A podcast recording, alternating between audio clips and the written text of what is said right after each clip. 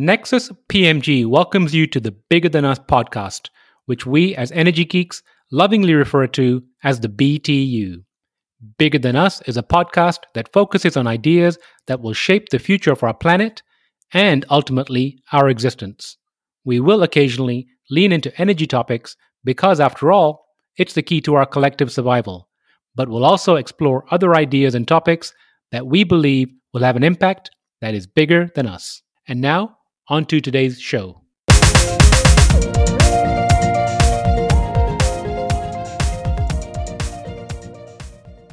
Welcome to part two of my conversation with Ralph Chami. When did you set your sights on the African elephant? So, the question for me was um, what else is out there that we don't know about? You see, once you start down that road, uh, you you you you realize that there's much more. To, I mean, one thing you you I learned from studying the blue whale because I did it for the next three years, uh, spending a lot of time on the open seas with the whales. You realize that there's this mystery that you've just ba- barely you know scratched the, the, the you know the, the, the top the tip of it just barely and I was wondering in, in my head, uh, we know it from mathematics and all this, the, the idea of continuity, that this is not just the whale. It must be, you know, our colleagues in, in this world, uh, in, in the work on environmental economics, they call it the biodiversity, the ecosystem services, because the whale interacts with the krill and the, with the phyto. And, and when you see, by the way, a great whale feeding. It's not just the great whale feeding. You see the dolphins next to it feeding. You see the cranes diving. You see the birds. I mean, there's a whole ecosystem around you. So I, I knew that just logically, there wasn't just the whale that was capturing carbon. Maybe every, just like us, we have carbon. a lot of other organisms out there. And, and through my own reading, uh, people kept started sending me stuff. For example, people were telling me, how about mangrove, seagrass, salt marsh? So before we arrived at the elephants, uh, I had met a very nice gentleman who works in the uh, um, Environment Agency, UK Environment Agency, Roger Proudfoot. He's a scientist. And he was telling me about salt marshes of England. And he explained to me there's only 10% left of the salt marshes of England. But the salt marshes also capture five tons of carbon dioxide per hectare per year. So he asked me whether I could help him value the salt marshes of England with the, with the aim of protecting them. And that was the interim exercise between the, the whales and the elephants. Uh, and in fact, I went to England in, uh, I think, July 16. I gave a talk at the, the big conference they had on estuaries about the whales, and I learned, and then I was then started to work on valuing the salt marshes of England. Uh, and uh, so the salt marshes of England, there's 10% left. They capture five tons of carbon dioxide per hectare per year. Uh, they live when they're healthy. They live uh, forever. They're 500 years plus, and they're also great natural barrier against floods. So I worked with uh, again my colleagues and from um, Roger Proudfoot's side with uh, senior scientist Michael Best, and we we got data on uh, on on uh, seawalls and uh, because when they don't have salt marshes, they have to build seawalls. So you can you can calculate the opportunity cost of that. And we came up with a value for the 10% that is left, about, I think, $4.2 billion. Can you imagine? Wow. Just in, just in carbon sequestration and in flood control. So that was an eye opener because we didn't even use data. They had data on tourism and data on fisheries. We didn't even use those. We just used the data we were kind of more sure of. And that's just for England, not for all of the UK. Of course, when you build a model like that, you could also calculate what if. You can ask the question, what if we were to regain the other 90% that we have lost? Mm-hmm. And you'd be amazed that the 90% that, that we uh, that UK has lost would have been enough probably to offset all of the carbon dioxide emission of the United Kingdom. So because you know how much you're emitting a year and you know how much you're absorbing per year. You see? Whales, for example, directly or indirectly, when you add it up together, one whale is equivalent to thousands of trees in terms of carbon, carbon dioxide capture and sequestration. Uh, the uh, the phytoplankton, I think we put it in the paper, on a yearly basis captures about 37 gigatons of carbon dioxide. That's about four Amazon forests per year. So the the uh, you know we we tend to forget how important the ocean is to us, although it's somehow in our memories we probably remember that the ocean is four fifths of the planet, and we we are only on a sliver of the one fifth of the planet and uh, yet we're enamored with planting trees and without paying attention to the oceans and so forth. Anyway, you asked me about the elephants. So, so in between, we did the work on the salt marshes, and I started.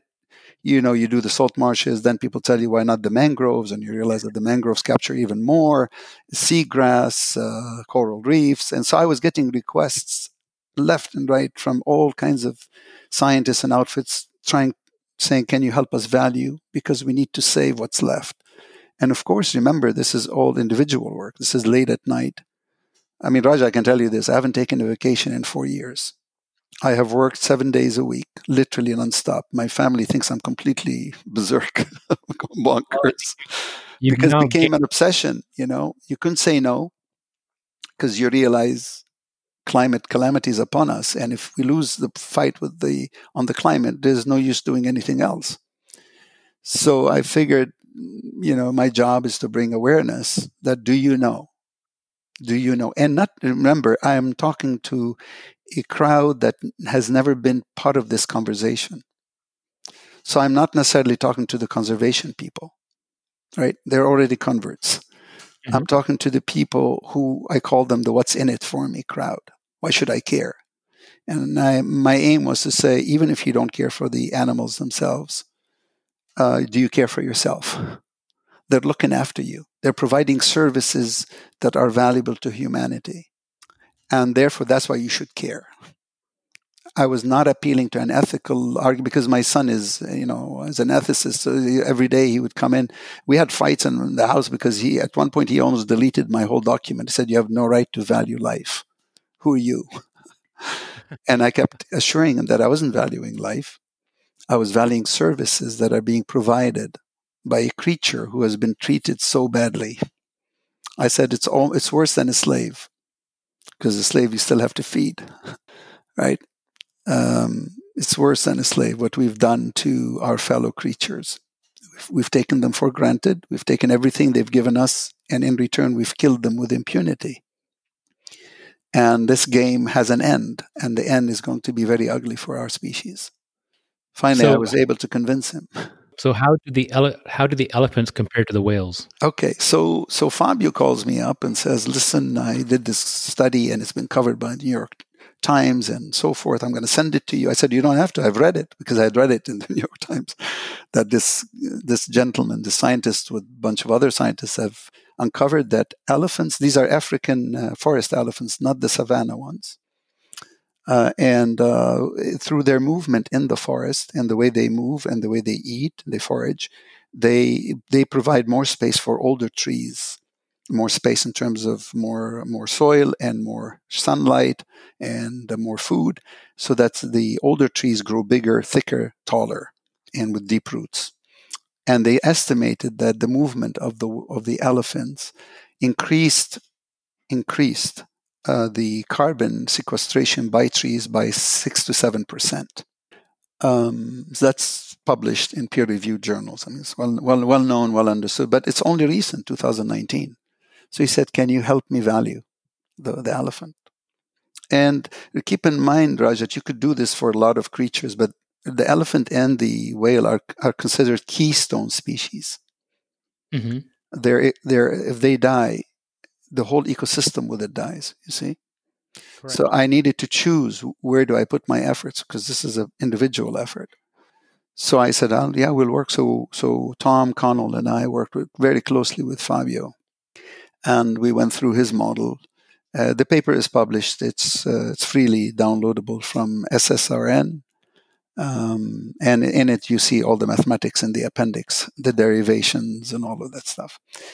And we uh, looked at the uh, forest elephant and uh, we valued a forest elephant over its lifetime at $1.75 million just in carbon sequestration. Imagine. So very close to the whale. Yes, very close to the whale. Yeah. So um, that's just the that's just through the work uh, the impact of the if if really roaming elephant. Because uh, please under, uh, it was one thing i always underscore when i discuss this and what i'm talking about is that value only accrues to us if the elephant is left alone to thrive freely in its environment. That's how you get because to get that value what that uh, that value assumes that an elephant lives let's say 60 years and gives birth at some point if the elephant is a female, if she's adult, she gives birth, there's survival rate, death rate, all that stuff you have to calculate. And, and then there's next generation. So we go out 150 years. And we use a logistic model, which means it tapers off because it doesn't keep growing. And you, then you discount all that work to the present. And what you get is a minimum of $1.75 million uh, for the elephants.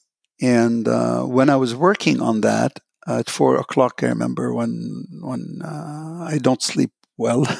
I don't sleep at all, actually. Um, and um, I remember I had an epiphany. I was like, "Wait a minute, wait a minute." So, so you know, I was trained in neoclassical economics, and uh, one thing we I, I I was trained in it, and I taught I taught students for nine years. I practiced it.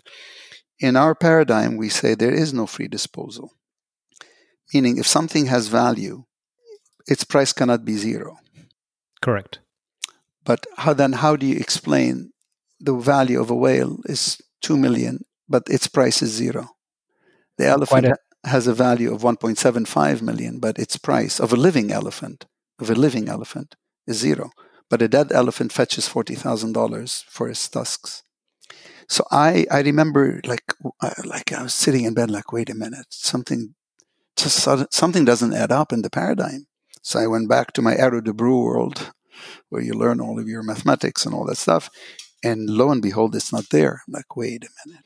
So I called my old professor. I was very nervous because I thought he, if I, you know, if I sound stupid, they may rescind my PhD. and and uh, the famous Ali Khan at uh, Johns Hopkins, mathematical, very famous mathematical economist. And I said, Ali, can I come and see you? I, I need to ask you a question. So we went from 1.30 till 8.30 at night. we met at a friend's house and we and I posed the question. I said, Am I right or am I missing something? He said, No, you're right what you have here is a missing market. It's not an externality. What has happened is we have assumed free disposal, meaning you, something has value, but we've priced it at 0 mm-hmm. which means the paradigm is is is a mistake. There's a gap. So so that you know, I didn't tell. Um, actually, you're the first I think I, I, haven't said that in any. I, I, may have hinted it in one other interview, but the, you'd be the first where I actually say it this way. Uh, and so uh, I know that uh, Ali and colleagues are working on this. The mathematical economists are actually working on the implications of that for the economic paradigm. Um, but it's a horrible mistake because at a very basic level, when you assume something has a price of zero or it's infinitely supplied, you basically abuse it. And that's what we've done with nature. We assumed that it's always there and it's free. And that assumption can be traced back to, if you like, to uh, Bacon, Francis Bacon, and others who uh, believed that um, humans were endowed, you know, we're the, supposed to be the masters of the of uh, of nature and the beast, and that uh, nature was always there for us. So we we basically uh, went on on this uh, rampage of nature, and that's why we are where we are. So um, and and in fact, in our training, I find the the mistake was imagine yourself, um, you know, you're presumably talking to me from your house. I'm talking to you right now from my home. Uh, I have a roof over my head. So my home provides me a roof from the rain and walls from the wind and so forth. But if I don't take care of it, pretty soon I'll have leaks all over the place, correct? Correct. Well, that's the natural world in which we live. You see? But we never paid attention to it. We never so if you don't take care of the place in which you live, it cannot protect you, cannot look after you anymore. And I mean, yeah.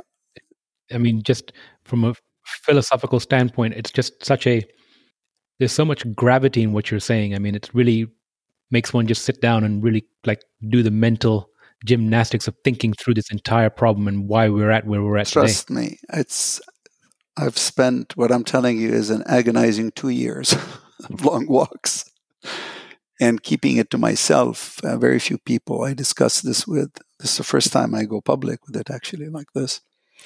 This is a fundamental mistake. We made a fundamental mistake. Um, you cannot. We treated. I mean, anybody who's taken economics, we all know about externality, theory of externality. But nature is not external to you.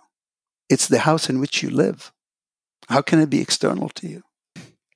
But that's the way we've treated it theoretically and in our work. So it's not an externality. What you have is a missing market. That's the proper way of putting it. Okay, and I've known this now for two years. Um, and I've been working on it quietly because that gave took me in a different direction. So it's not longer, you know, it's not about only valuing nature. Is what are you going to do with it?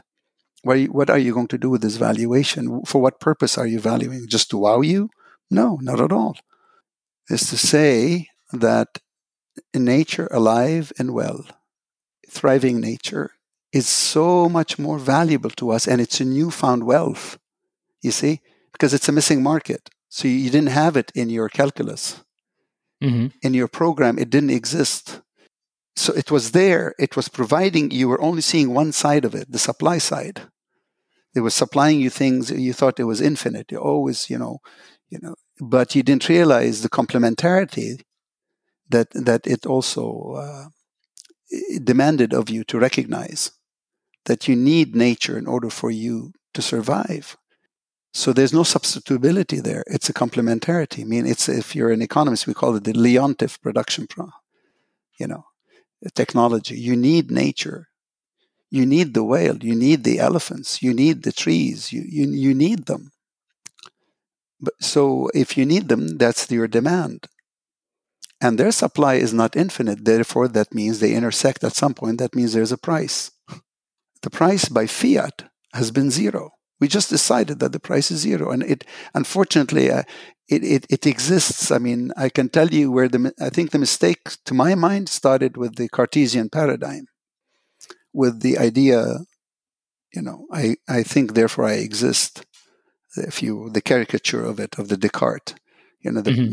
and and this idea that divorced what it did it divorced the mind from the corporal body it divorced the humans from their natural world. And then you have writers around the time of Descartes, uh, Francis Bacon, and others, given the supremacy to the human being. Of course, it provided for the for the Industrial Revolution, but it, it created a very much uh, human centric view of the world. And nature was not there in the discussion. Nature was there to be polluted, to be abused with impunity, right?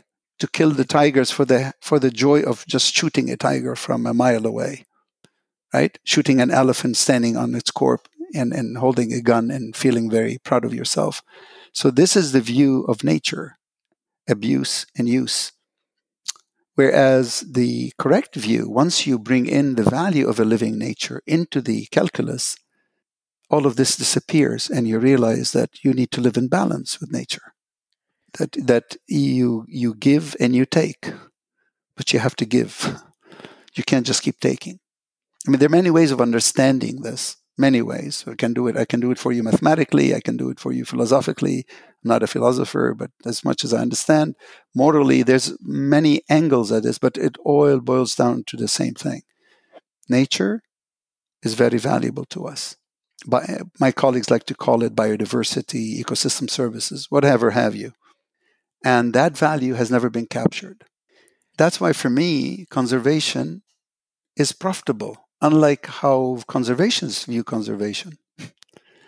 Uh, if you read the stuff on conservation, you get the impression you either care about conservation or you care about profits. Whereas my paradigm is a paradigm where conservation is profitable. And I can give you concrete examples of it. It's interesting.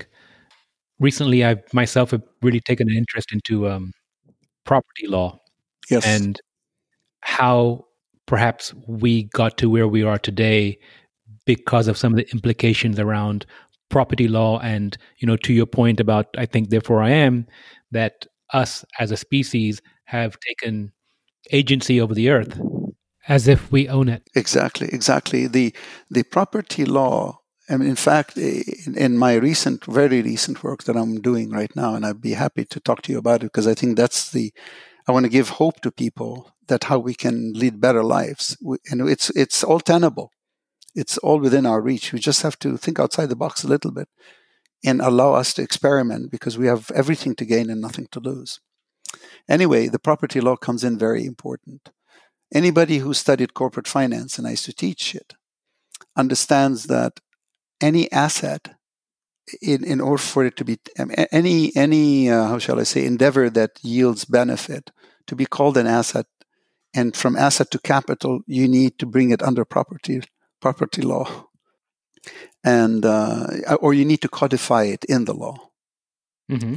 Once it's codified in the law, it, it gets endowed with four things right away: priority, universality, convertibility, and there's one more uh, that I'm forgetting right now. Four things. So, so notice where I started. I said the science tells us phytoplankton captures carbon dioxide. Whales capture carbon dioxide. Okay, elephants capture carbon dioxide. Mangrove, seagrass, salt marshes, all of these, they have value to us. Now, how much is that value? You bring in finance, and the finance tells you this is the dollar amount. But to, to, to take all that knowledge and make it, make it actionable, you need, you need to take those assets and convert them into capital you need policy. You need to codify it in the law. It can come under property right, mm-hmm. and and but that needs an action of the state. It's the state that gives you the right because ultimately you have claims on the state, right? If I, you and I enter into a contract and that contract is well defined and comes under either tax law, corporate law, or property law, then if you and I have a dispute, we'll go to court and one of us gets dollars but dollars are claims on the state.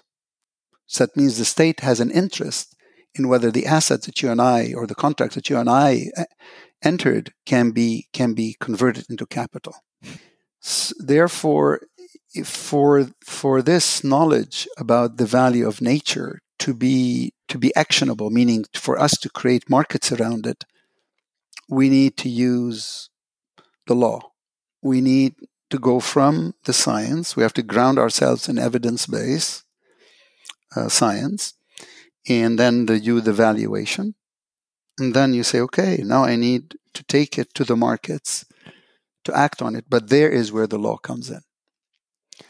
Um, and and that takes an act of the state. For example, for the whales, if I may be concrete, let me give you an example. Um, I was told that I don't want to reveal names. Uh, they said told me that in Palau, um, the the um, uh, the sharks are very valuable, and that Palau had valued the sharks because of the tourism, you know, uh, shark tourism and all this stuff at, at almost two million dollars. Imagine one shark. Mm-hmm. But Palau had declared that its ocean is uh, MPA, marine protected area, about 85 or 87 percent of it. They left about 12 percent, 30 percent open for tuna fishing. So what's been happening is um, fishing boats come in to f- fish for tuna, and they see 10 sharks and one tuna, and they throw the net and they capture the 10 sharks, which they don't need. They call it collateral catch and they capture the tuna that they're after. So they were complaining to me. That can, the, the question was, Ralph, can you help us? And I said, well, This is akin to me telling you I'm your best friend, but, but when two goons depend, descend on you, I, I look the other way. That's what you're telling me. I said, How so? I said, Well, you, are the sharks valuable? Yes. You value them at 2 million? Yes. So this ship that basically captures 10 sharks, have, do they pay 2 million per shark? No. I said, therefore, the, the value of the shark is zero. You got to put your money where your mouth is. They said, well, how would you do it? I said, well, nothing. The government declares the shark a national treasure. Says the shark, I will endow the shark with uh, with personhood, just like New Zealand did with its river, its famous river. It conferred personhood on the river. In fact, New Zealand declared all animals to be sentient beings, so they're way ahead of us. I said, you declare the shark, you, you confer personhood on the shark, or you just say the national asset. It's an asset of the state. If you were to harm the shark, the penalty is two million. We valued it at two million. Now, what would happen is now the next boat that comes in looking for tuna is going to see the 10 sharks, and the tuna is going to say, wait a minute, if we capture those 10 sharks and they discover that we did so, we're going to pay 2 million per head. That's a lot of money. They may not capture us. There's some probability they may capture us. Still, it's a lot of money. It will change the behavior. Remember, we started this conversation about incentives. Incentives, yes. Exactly. It's all about incentives. What do you put in place in laws and contra- to change people's behavior? That's what's all about. I said, you all you have to do is declare it a national asset or confer personhood on it. And I believe in Honduras they declared the the uh, the bees they conferred personhood on bees. See, so so once you do that, suddenly the asset has has rights and you have responsibilities towards it, and the markets start to look at you differently. So I said, but the game doesn't stop here because once the government declares the assets, the, the shark says assets with 2 million, I said, guess who enters the market? They said, who? I said, the insurance companies. Because the insurance company is going to look at this say, wait a minute, here's an asset, has a value, it's enshrined in the law. I can insure it. So they'll go to the owner of the fishing fleet and say, I will insure you against you catching sharks by mistake.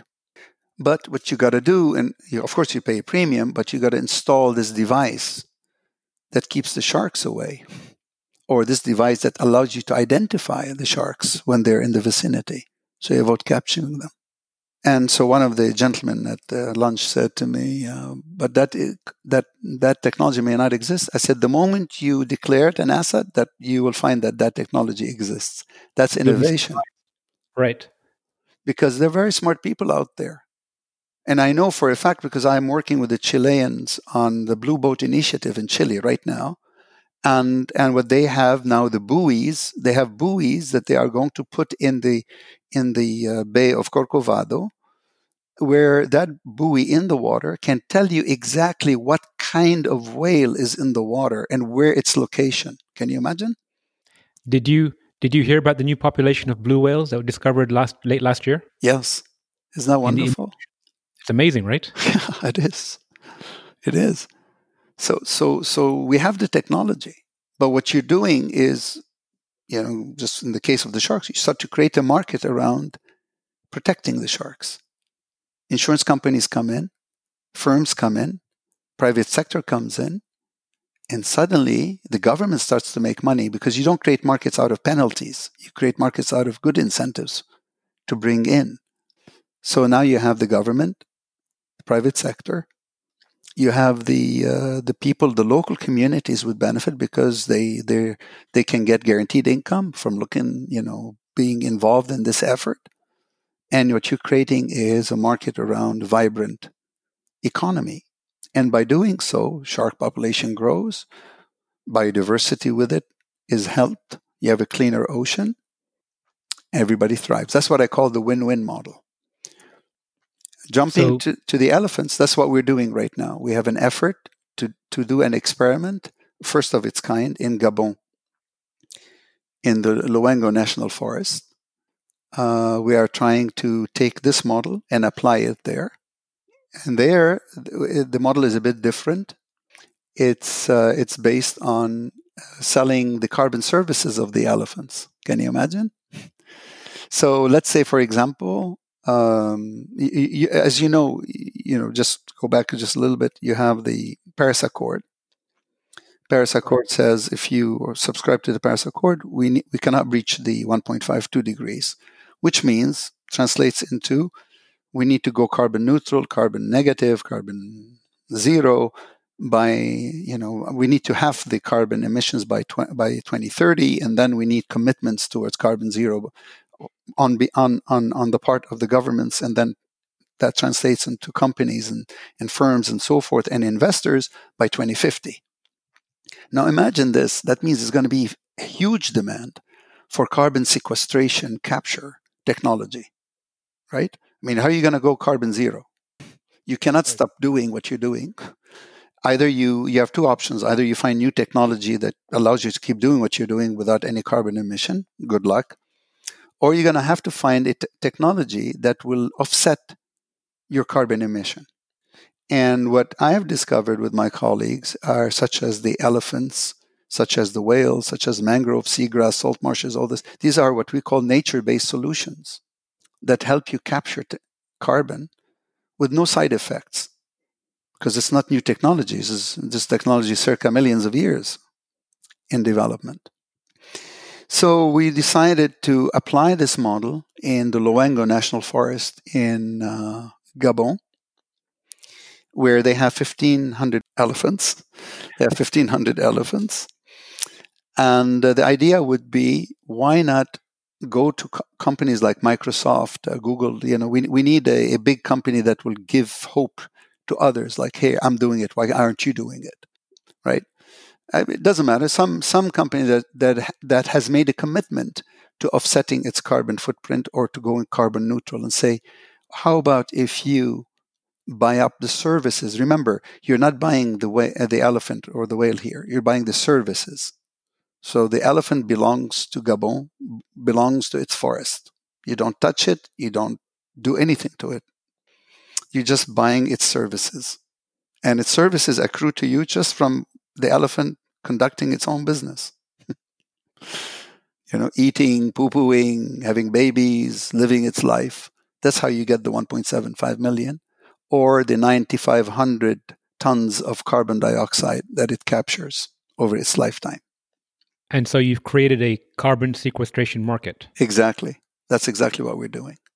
So we're working with Ian Redmond, the famous gorilla and elephant expert, uh, Walid Sakaf, who's uh, who uh, has uh, Insureblocks, and we have colleagues, about fifty some colleagues who have volunteered their time. They're from all over the world, from all over the disciplines, who have decided to join the effort to create the first ever experiment in Gabon, where what we will be doing is setting up the technology because we need to ensure the investor that you see when you say the let's say for example just just as an example you go to microsoft and you say how much do you emit in terms of carbon dioxide per year? And they say 100 units or 100 tons. Okay that's the services of three elephants. All right? So we're going to sell you the services not the elephant. The elephant belongs to the country to its forest to its nature. And and so Microsoft would want to say, well, how do I ensure that the elephant is frolicking and doing well? So we need the technology, the monitoring technology that is not invasive, that can monitor without invading their habitat, the wealth and health of the forest and of the elephants.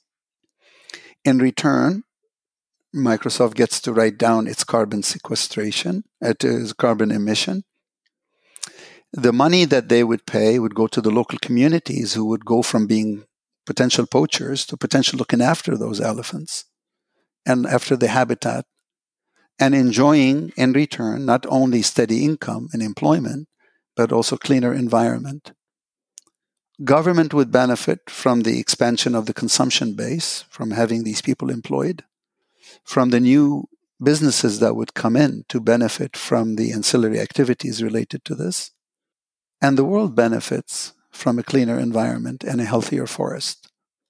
Spillovers would be other countries that have lost their elephant communities because elephants used to be 1 million. There's less than 100,000 now, about 90,000, and they're dying very quickly. uh, other com- countries that have lost would look at Gabon and say, My goodness, I used to have those elephants. Why not reintroduce them? You see? So, um, so you end up protecting the stock of elephants that you have right now and allowing future generations of elephants to thrive. N- nature would thrive. Because remember, this is what I'm doing is I'm valuing a thriving nature. So the moment you capture it, you do anything to it, that value goes to zero. Because I remember in one seminar, somebody asked me, well, Aren't you worried about somebody grabbing the elephants and killing them? I said, Would you go to your bank account and take out a million bucks and burn it in the parking lot? Why would you want to kill? You, you, right now, I said the current model is about killing the elephants.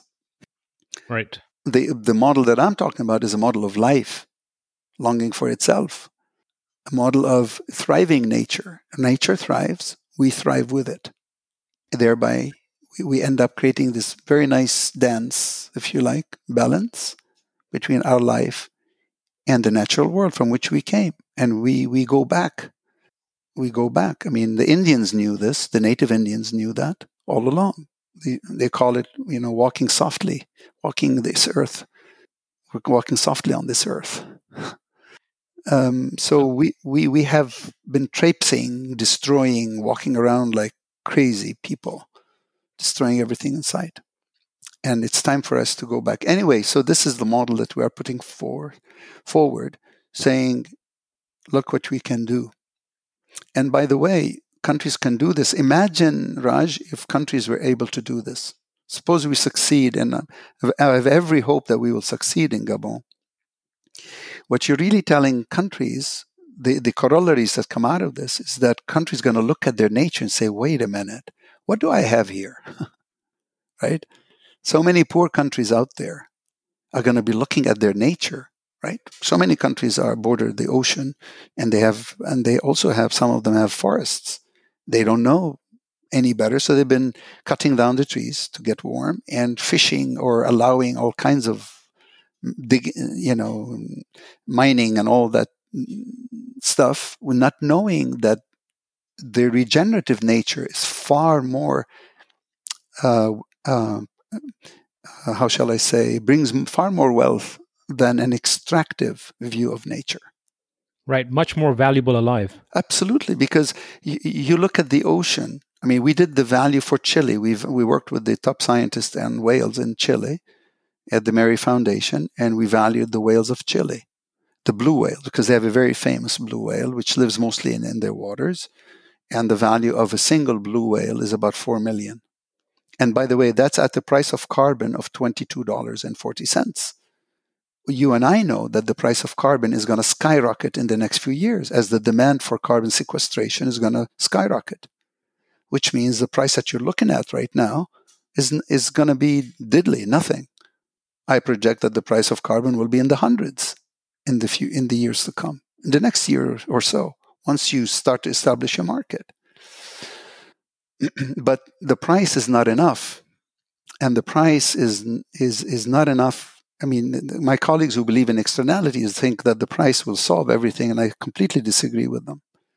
Because if you go and if you, you know, if you go and work on, you know, just saying, well, the solution is pricing of carbon, you're missing the point that it's a missing market, not an externality.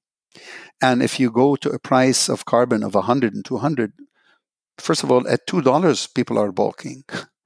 At mm-hmm. 20 countries refuse, what are you going to tell India? What are you going to tell all these other countries? You know, you're going to say, or, you know, the poor countries. Well, India is not a poor country. It has poor people, but it's not a poor country. But you have poor countries going to say what the price of carbon in your country is going to be $200 per ton. Which industry will, and it's a non starter for them, you see? It's not a price.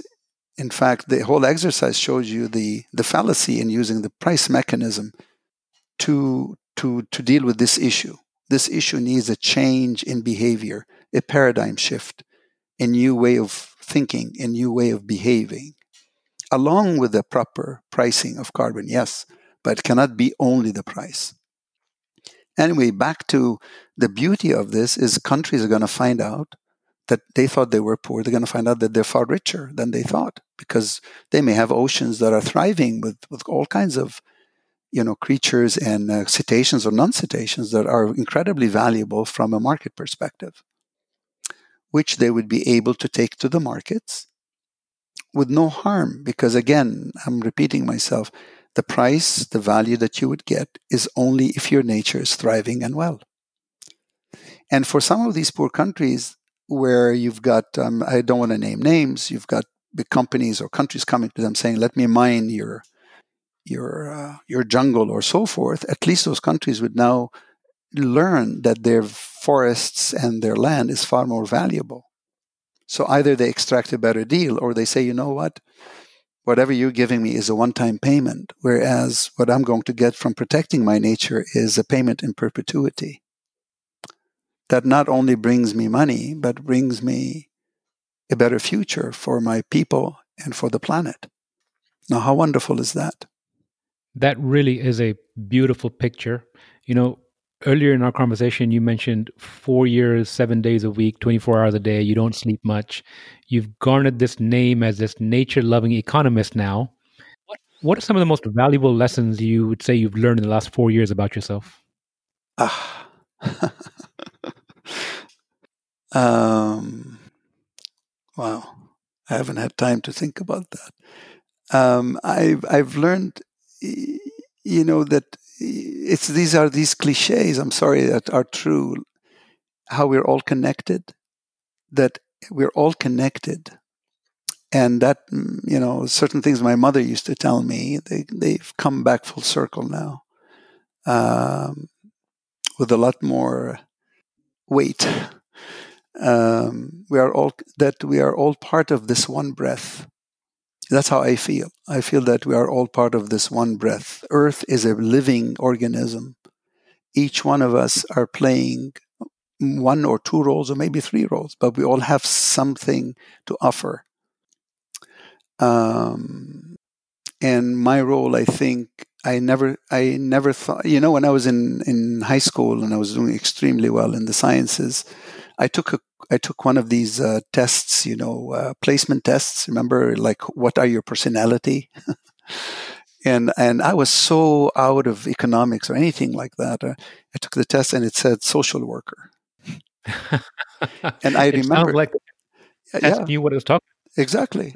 I mean, fifty years later, fifty years later, that's what I'm doing or 40 years later that's that's what i'm doing it's it's, it's incredible for me that i remember taking that test. I took it twice because i couldn't understand why it didn't say engineer physicist stuff like that. It just said social worker. And uh, and it's wonderful uh, you know to be called uh, you know to care for caring eh, so earth is one breath and it's very dynamic. You give and you take. You, you cannot go too much in either direction. And I feel that my role now is to share this good news with everyone in a concrete way. I mean, I can I can be far more concrete. I can do it in dollars and cents. I can do it in mathematics. I can do it in words. I can draw pictures if you like. But the story is the same. We came of this world. We belong to this world. We have to behave as if we belong in this world. You cannot live in a village and pretend that you're not part of it. Well, staying in the vein of sharing the news, my last question is if you could share some advice or words of wisdom with the audience, what would it be?